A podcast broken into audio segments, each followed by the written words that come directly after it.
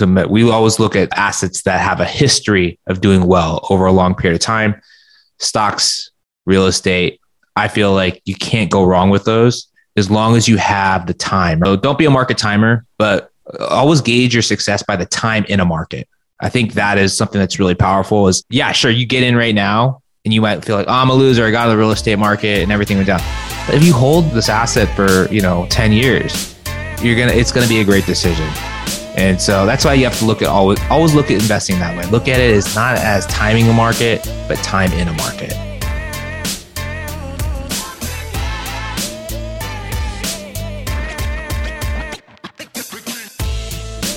Welcome in to the Free Retiree Show, your go to podcast for your career, your money, and where we learn from people that have made bad financial mistakes. Matt McElroy, how's your Hummer doing? I wouldn't know. I haven't driven it in quite a while. He's not allowed to drive it. yeah, yeah just moving it around the driveway is too expensive. Yeah. So, welcome into our show. Today, we're going to be talking about the economic update. What does the economy look like? We'll be talking about inflation, gas, and we'll also be talking about investment themes to think about in this current environment. We got rising rates. As we said, inflation is running out of control. Market is very volatile. All things that we're going to be discussing today. So, Matthew, jury's still out. Are you happy with your beautiful Hummer? Yes and no. I still I still love the car. Can you afford to drive right it? Now I don't really drive it. you got to get the Hummer EV, dude. Oh, I know. Uh, have you guys seen it? It's it's pretty actually a pretty cool looking car. Looks yeah, it looks, bad. it looks bad. It looks bad. So, guys, what's your thoughts on the economy right now? What are you guys concerned about? What things are on your mind? you guys, I don't know. I've seen a lot of news articles kind of like saying, hey, I think it was a Bank of America says a recession's coming. This person says a recession's coming. Mm-hmm. And it's like the thing that's kind of weird about that, right? Is that like in 2008, I don't think anybody was like saying, hey, this recession's coming. So the fact that this is so blatantly obvious to everybody that it's coming does not, that it's kind of scary in a way. Like, hey, what, how bad is it really going to be? I will and, say, and then, I will say this though. Uh, I haven't gone a month where I've where I haven't seen a dozen articles in the last decade and a half where they're talking about the next recession coming. So, yeah, yeah, maybe the rhetoric is gone up a bit, but that's a consistent thing that I've seen for a decade and a half. So, got to look at it. Saying it though. Like, because um, it's different when you have like the banks, because they have these people that are like trained analysts, like looking at the market, and, and, and you know they're coming. They're not just like saying it, right? They're coming to this conclusion based off data and everything else. Yeah, I mean, I would say that there's a lot of analysts out there, and a wide majority of you know these so-called analysts get it wrong like over and over and over again well ceo jamie dimon he's the uh, ceo of chase he is said he is concerned banks have had great profits over the last year and now i think it's coming to a, a screeching halt based off everything that's going on with the rates. And banks are concerned right now. I think it's everyone's always thinking, oh, there could be a recession, but there's nothing that's ever, not even the banks are saying, oh, it's for sure this next year we're going into recession, but they are concerned. I think, like, to your point, Matt, like, yeah, we've been hearing about this crash for a while. And I just don't believe anything I hear now. But, like, I think where I'm concerned about a little bit is the, and I'd love your thoughts, Lee, is like the stock market. I feel like I don't check my stocks that often, but when I do, it seems like it's a, there's a downward trend happening right now across the board on everything I own. So I'd just be curious to see like, is this a phase? Is this just wait and see? Like that's kind of where my head's at. Yeah. So I would say that right now we are in this alarm. The alarms are sounding at this point in time. If you look at past recessions, the common trend when we look for potential recessions, 2008 was something of an anomaly, different situation. But historically, when we look at recessions, there's a couple things that we look at. The number one thing being inflation. Now, most people don't think about that, but inflation has a massive impact on everything. And the reason that is, is you go through these cycles where the economy is doing fantastic. Companies are making rec- record profits. They're hiring people. They're, they end up offering employees more because the economy is doing so well. And what happens is inflation creeps in. It takes away from the profits that they were forecasting because everything becomes more expensive. And then they realize, oh man, although we're making tons of money, our bottom line isn't that great because we're spending so much because of inflation. So how do we change that? Easiest way to change it is you start firing people. That that makes the balance sheet um, look much better. And then you got a bunch of people that are unemployed that basically they can't put money into the economy and that's how you get your standard recession everything gets reset and then the fed is in the situation where well now we have to stimulate the economy so that's kind of your basic recession so i would say right now things are very serious we have had uh, record high inflation that we haven't seen in 40 years and as of march the uh, inflation is at 8.2 year over year, which is crazy. Because if you think about it, what we're trying to do is, as a, as an economy, is we trying to we want to keep inflation around two percent. So we are way above. The Fed wants to keep it at two. We're at eight point two. So that's concerning. Well, also, didn't they say that we were going to be in the realm of like seven percent? And like now, it's like, oh, it's eight percent, and it's like, it just shows that they don't have a grasp on it like they should have, right? I guess another way to say is like they don't have control. Like they think they do, but they or they try to portray this maybe image that they do, this picture that they do, but they don't. I mean, the way I think of it, I mean, correct me if I'm wrong, but it's almost like they're walking a tightrope and they're trying to balance between raising interest rates and inflation. And it's like this perfect little balancing walk. And it's like something's going to give at some point. Yeah, and a lot of that has to do with COVID. We talked about this before. I think a couple months ago. We were. I remember we had our episode on debating. Oh, is this transitory? Is it not?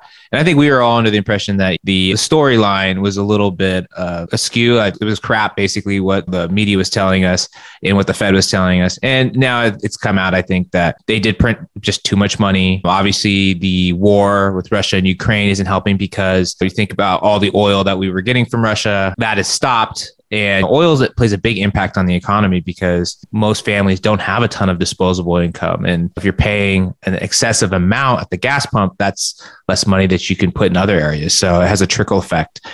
So I'd say right now, do you guys buy that though? do you buy like what we're getting that much oil from Russia? And then isn't like the cost of oil lower? Like I, I think oil companies are just greedy right now. I think it has a bit to do with both. and I've heard that argument. I think it's probably a bit of truth on uh, we were probably getting quite a bit of oil from Russia, but also I think the oil companies are probably screwing us at the pump. So I think it's a combination of both. But, both, yeah. but either way, it's, it is a difficult time. Uh, I wouldn't say sound the alarm. Definitely don't be selling all your assets right now, trying to go to cash, because that's a major mistake, as we've said on the show. You don't want to do those sort of things. But we'll talk about some investment themes today that you might want to think about. So, right now, when you think about everything that's happening, you want to look at where can we invest and what things make sense. So, with the current environment, inflation being as high as it is, the theme of value investing is something that we should look at more favorably. Over the past decade, if we look at the stock market, people have been in uh, growth focused mode. So, we look at growth stocks. These are stocks that are high earning, their price to earning is very high. So, they're very expensive.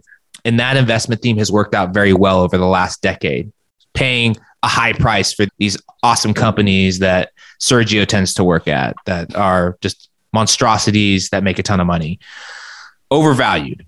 And that has worked out well. But now with the current environment, value investing is something that's more favorable. And if you guys are unfamiliar, value investing, the way I could frame it is we're looking at buying companies that are just significantly undervalued. The price to earnings isn't as high and they have this greater potential of appreciation. So, one of the most famous value investors that's out there, Warren Buffett, that's what he believes in. He looks at companies that might have really good profits. Uh, and that's the key thing. We don't look for crap, but we want to look for solid companies with good profits and their valuations are lower.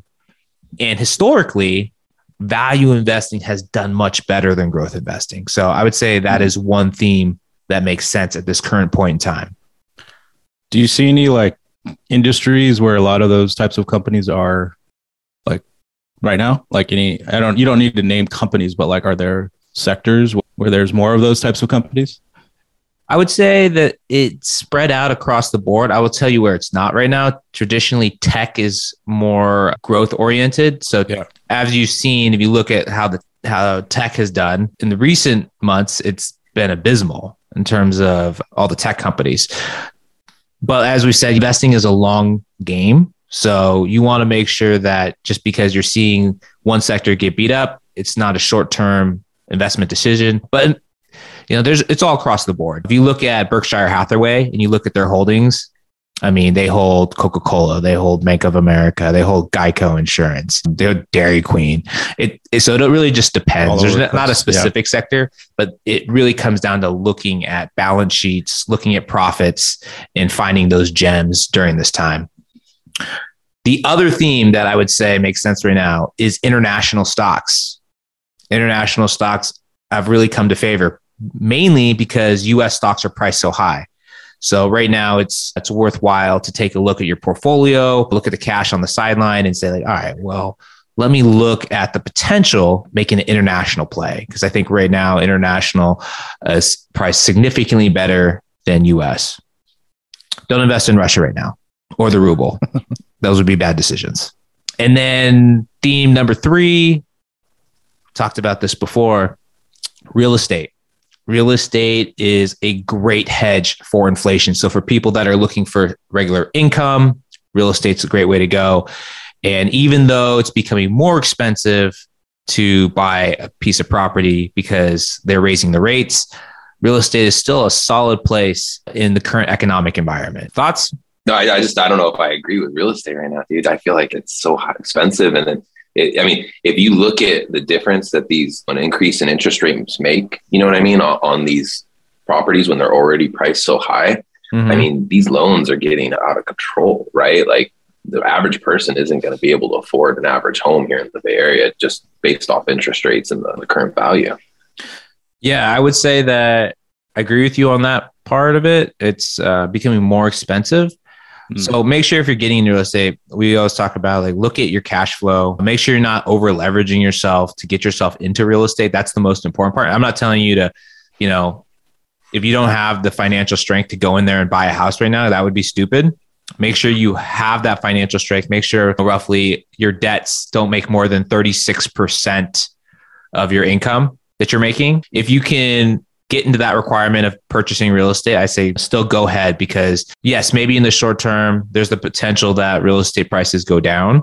But overall, there's other benefits as well. There's tax benefits. And if we're holding this for the long haul, it's going to make sense, right? So we always look at assets that have a history of doing well over a long period of time.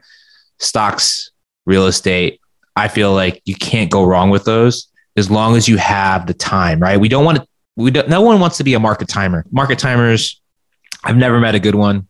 I don't think they exist. There's people that can like believe, oh, I timed the market. You might have done it one time and you got it wrong 30 other times. So don't be a market timer, but always gauge your success by the time in a market. I think that is something that's really powerful is yeah, sure, you get in right now and you might feel like, oh, I'm a loser. I got in the real estate market and everything went down. But if you hold this asset for, you know, 10 years, you're to, it's to be a great decision. And so that's why you have to look at always always look at investing that way. Look at it as not as timing a market, but time in a market. Yeah. I think real estate, like I think uh Bay Area is kind of out of the question now. For most people, if we're realistic, the appreciate I don't see the appreciate like San Jose, everything's like a million. Gilroy's coming up to a million. I think like those Lee, you and I have talked about it. Yeah. I think for the listeners, it's finding those growth markets. Even going back to your other point about these growth companies, but same with real estate. Like Sacramento. That's a very astute observation. All those spots. That's where I've been looking like all those spots outside of like San Jose yeah. area. Just like what we talked about, that's spot on. Like we're talking about these um, growth companies, these large growth companies being overvalued, and it's going to be a rough ride. I mean, real estate isn't the same across the board, as we've said before. Like it depends. If we're buying a high price real estate in the Bay Area, probably rough decision. I mean, you, will you make money in the long haul? I believe you will, but it's gonna it might be rough for quite some time. Look at the growth trends, right? If you're looking at real estate, and here's a great thing about real estate that that makes it not so difficult. If you're looking for uh, real estate that can uh, have the potential to appreciate, what you do is whatever market you're in, you look at the best spot and realize that's the most expensive and realize everyone thinks the same way that you do. They all want to move away from that expensive spot and commute into it. So all you got to do is you look at these areas in around the high price real estate and realize people all think the same. they want to go to the next city that's cheaper so they can commute to it. And so wherever you're at, use that same rationale. And so whether it's the Bay Area, whether it's New York, whether it's Miami, Florida, these principles are the same. So, but that's a great that's a great observation, Serge. The last one I'll say, the last investment theme that kind of makes sense at this point in time is clean energy. And that's a theme that has been consistent for many years now. We all we all feel that shift that as a society we want to make a shift towards just using clean energy. But right now, with the war and the price of fuel, it makes even more sense. So that's a, an investment theme that I see r- right now and in the near future being a very interesting play. So none of this is investment advice, but these are all things that we want you guys to think about. Good stuff, man. All right. Questions, Matt? Any objections? I know you got. I know you got some. You always got some objections for me. no, I, I, agree with what you guys are saying. I mean, like uh, especially what Sergio was saying. But the, the only problem with looking at like those outlier towns from like let's say like the Bay Area, right, as an example, and like go looking at places like Sacramento, Modesto, yeah. Los Banos, all those kind of surrounding outlier cities that are you know a little bit cheaper. The thing that you have to keep in mind is that if recession and things do come, those areas often get hit the worst, right? They get hit a lot harder than say like San Jose or Santa Clara because they'll retain the desired area that for everybody, right? They'll retain their value a little bit better than somewhere like Modesto or Sacramento. I mean, you could use like 2008, what happened there as an example where like, well, I, I mean, I'm just talking off top of my head. I don't, but it's like San Jose, Santa Clara, values dropped 25 to 30% during the recession. Sacramento, I mean, you saw losses down anywhere from 40 to 60%. You know what yeah. I mean? So it's just a little different. But yeah, I mean, I'm looking at that same strategy too, looking at these outlier towns because you can get the best deals. I was thinking if you hold for like 15 like let's say a recession hits tomorrow but you're planning on holding the house for 15 years like could you ride out that dip and then it oh 100% you just have to be able to float the mortgage during that time period during that time and that sure. goes all down to like what we yeah. said before like make sure you have that financial strength before you jump into something that you can't hold on to and like we said real estate's a great asset class it's how people become wealthy we can all attest to that. We know so many people that have had success there, and that theme will continue. So just keep your eye on the long game, and you will be fine. All right. Thanks for joining us, everybody. You've been listening to the Free Retiree Show. So long for now. Securities offered through Securities America Incorporated, member FINRA, www.finra.org, SIPC, www.sipc.org, a separate entity. Lee Michael Murphy is licensed for the California Department of Insurance License 0H18660. Lee Michael Murphy is a investment advisor representative with Securities America Advisors, a registered investment advisor. The Free Retiree, Securities America Advisors, and Securities America Incorporated are separate entities. Career advisor Sergio Patterson, attorney Matt McElroy are not affiliated with Securities America Advisors or Securities America Incorporated. Securities America Advisors, Securities America Incorporated, and its representatives do not provide tax or legal advice. Therefore, it's important to coordinate with your tax or legal advisor regarding your specific situation. The content heard in this podcast is not intended to be tax, investment, or legal advice and is intended as general guidance only. You should contact your own tax advisor, financial advisor, or attorney to answer questions about your specific situation or needs before acting upon this information third party sourced information or comments are not verified, may not be accurate, and are not necessarily representative of all client or audience experience. A portion of this event was paid by a third party. The opinions of career advisor Sergio Patterson do not reflect the opinions of LinkedIn Incorporated or Microsoft Corporation. The opinions of attorney Matt McElroy do not reflect the opinions of Castaneda and Company.